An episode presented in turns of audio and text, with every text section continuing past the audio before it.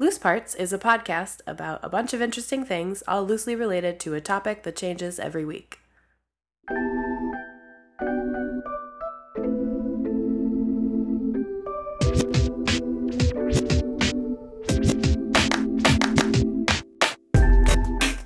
Welcome to the very first full episode of Loose Parts. I am your very excited host, Kat Hale, and in this episode, we're exploring color. You guys are in for a treat. There are so many things to talk about color in the world, color in our eyes, colors in our brains and our minds.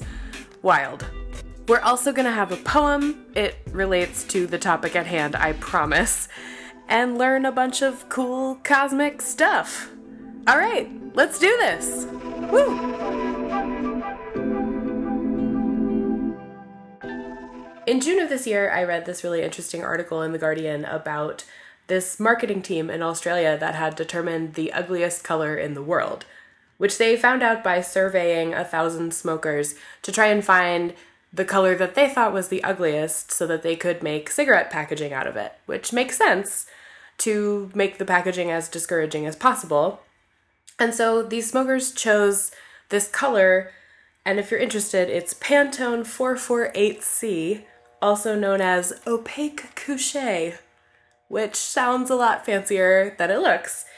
It's this sort of olive drab, greenish brown, maybe on the browner side looks like something like a sticky greenish mud kind of color.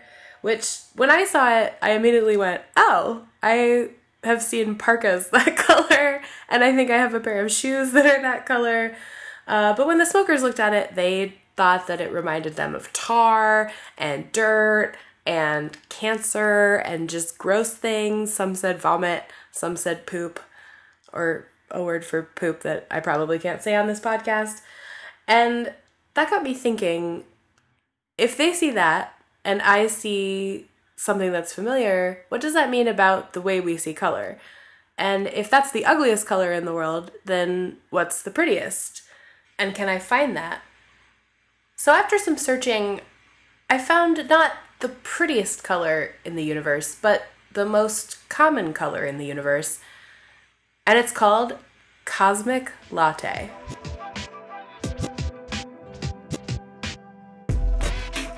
In 2001, there was this study done at Johns Hopkins University by these two dudes named Karl Glazebrook and Ivan Baldry. And in 2002, they published a paper declaring that they had found the most common color in the universe. Now, how did they do this? Basically, they measured the spectral range of light from the universe. That's about 200,000 galaxies. Imagine the night sky and even the tiniest, faintest, farthest away little stars those count. They contribute to the light in the universe.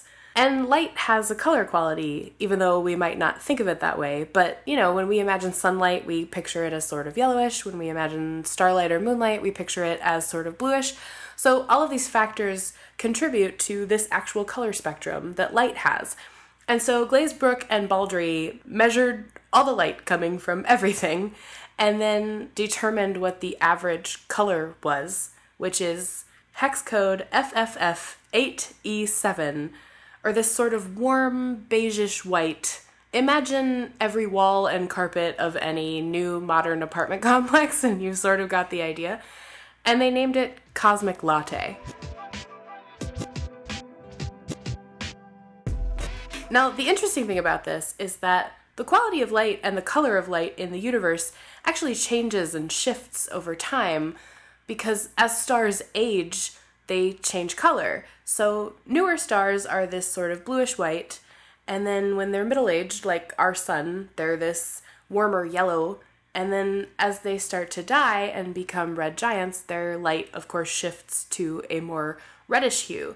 So all of the stars that are born and living and dying in the entire universe are contributing to this really boring beige color that could actually be different now. So these measurements were taken about 15 years ago. And if we looked at it now, it might be redder, it might be cooler. And even now, some of us might look at Cosmic Latte and say, oh, it's beige. but some of us might see a cooler beige or a warmer beige because in addition to every celestial body in the galaxy contributing to the color of light and how we experience it, our bodies also make a difference. So when I see Cosmic Latte and you see Cosmic Latte, we might not be seeing the same thing. Let's talk about how we see color. Now, you may remember from elementary or middle school basic science that we all have rods and cones in our eyes that help us see. Rods detect light and dark, and cones detect color. There are three types of cones S, M, and L, and each of those picks up a different set of wavelengths of light red, blue, and green and then feeds that information into the visual cortex of our brain, where our brain processes it and then says, oh, that's red, or that's a bluish yellow, or that's a deep dark purple people who don't see the same colors as other people may have a form of color blindness or a color vision problem, which can be caused by a bunch of different factors. There are physical diseases of the eye, such as glaucoma or macular degeneration. There are also genetic anomalies that can be inherited. My dad, for instance, is colorblind, and that could be because he doesn't have one of the cone types, S, M, or L, or maybe one of them doesn't function properly. And color blindness can be inherited because the L and M cones are carried via the X chromosome. So occasionally, defective encoding of one of those types leads to color blindness. And since it's carried on the X chromosome, that can be passed down from parent to child. There are also non cone related causes. Namely, you may have a genetic anomaly that affects how your visual cortex functions. So while your eye might be fully functioning, the visual cortex in your brain isn't processing the information as it should, and therefore, while your cones are sending information that something is red, your visual cortex may interpret that as brown or blue, now, all of these anomalies, whether it's the array of cones in your eye and how they function, or how your visual cortex processes the information, all of these things are encoded in our DNA, which means that all of us have slight variations because all of us have slight variations in our DNA. That's why I have brown hair and you may have black hair or blonde hair in the same way that our outward appearance is different, our inward appearance is too. So you may see many colors, but not know that the colors you see are different than the colors that I see. Which is really fascinating when you think about it because I can look at a blue marker and the blue that I'm experiencing likely won't be the exact same blue that you're experiencing because we are genetically different my cones and your cones aren't arrayed exactly the same, and my visual cortex and your visual cortex aren't processing that information exactly the same. And on top of that, what I understand as red and what you understand as red could be very different things.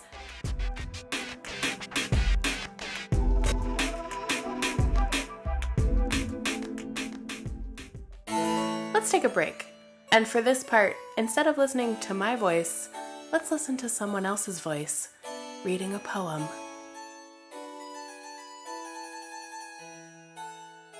What is pink? A rose is pink by a fountain's brink. What is red? A poppy's red in its barley bed. What is blue? The sky is blue, where the clouds float through. What is white? A swan is white, sailing in the light. What is yellow? Pears are yellow, rich and ripe and mellow. What is green?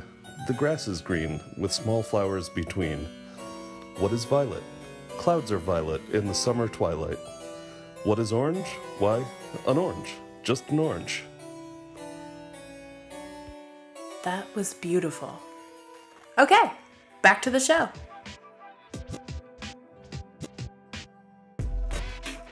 All comes down to is a question that I think is fairly common among college freshmen who are having their first experiments with psychedelics, and that is Is color real?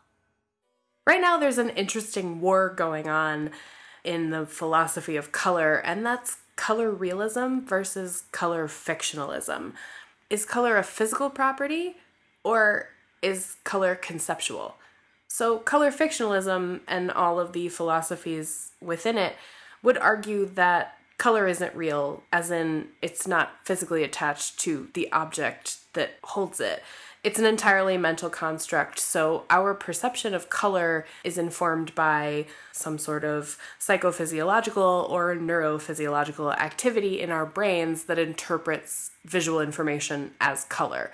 Animals that can't see color can't see red, and therefore red is an illusion. That object isn't red. It doesn't have the physical property of red. It's just a thing that our brain is making up, and it resides only in our consciousness. Now, color realism is really interesting because they claim that things have color as a physical property and then it's intrinsic to the thing itself. So a tomato is red, is red, is red, and it's not something that our brains are telling us.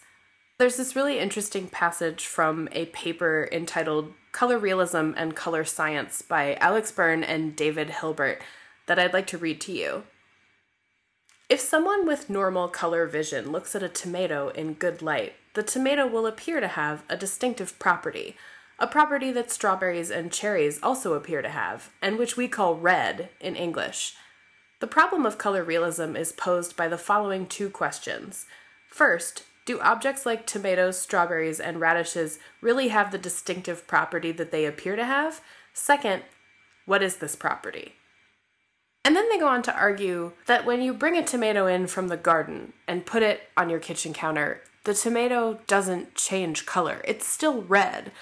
We might see that red slightly differently because of the quality of light outside versus inside. And so our brain is feeding us that type of information that says, well, under this yellow light, the tomato looks yellowish versus outside it looked more of a bluish tone of red.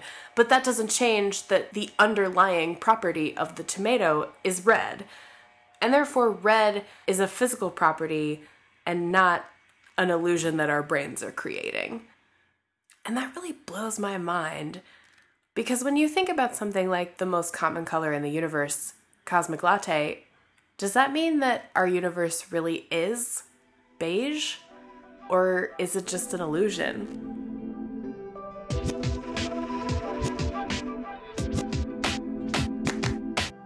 Thank you so much for listening to Loose Parts. I hope you enjoyed this journey into color with me, your grateful host, Kat Hale. Loose Parts is recorded and produced in beautiful Chicago, Illinois, where we put a lot of stuff on our hot dogs. You can listen to episodes at our website, loose.parts, or you can subscribe on SoundCloud at soundcloud.com slash looseparts. You can also find us on iTunes. Just search for the podcast Loose Parts. And please feel free to leave a review. Let us know how we're doing. It really helps us appear at the top of the list and tells everybody how great you think we are. You can also email us any of your interesting brain thoughts or ideas for future episodes at loosepartspodcast at gmail.com. Special thanks to Emily Heron, who is incredibly talented and designed the gorgeous logo for this podcast. You can find more of her beautiful work at emilyherondesigns.com. And a huge thank you to Alex Reed, who read this episode's poem entitled Color by Christina Rossetti. And to you, I say, have yourself an awesome day.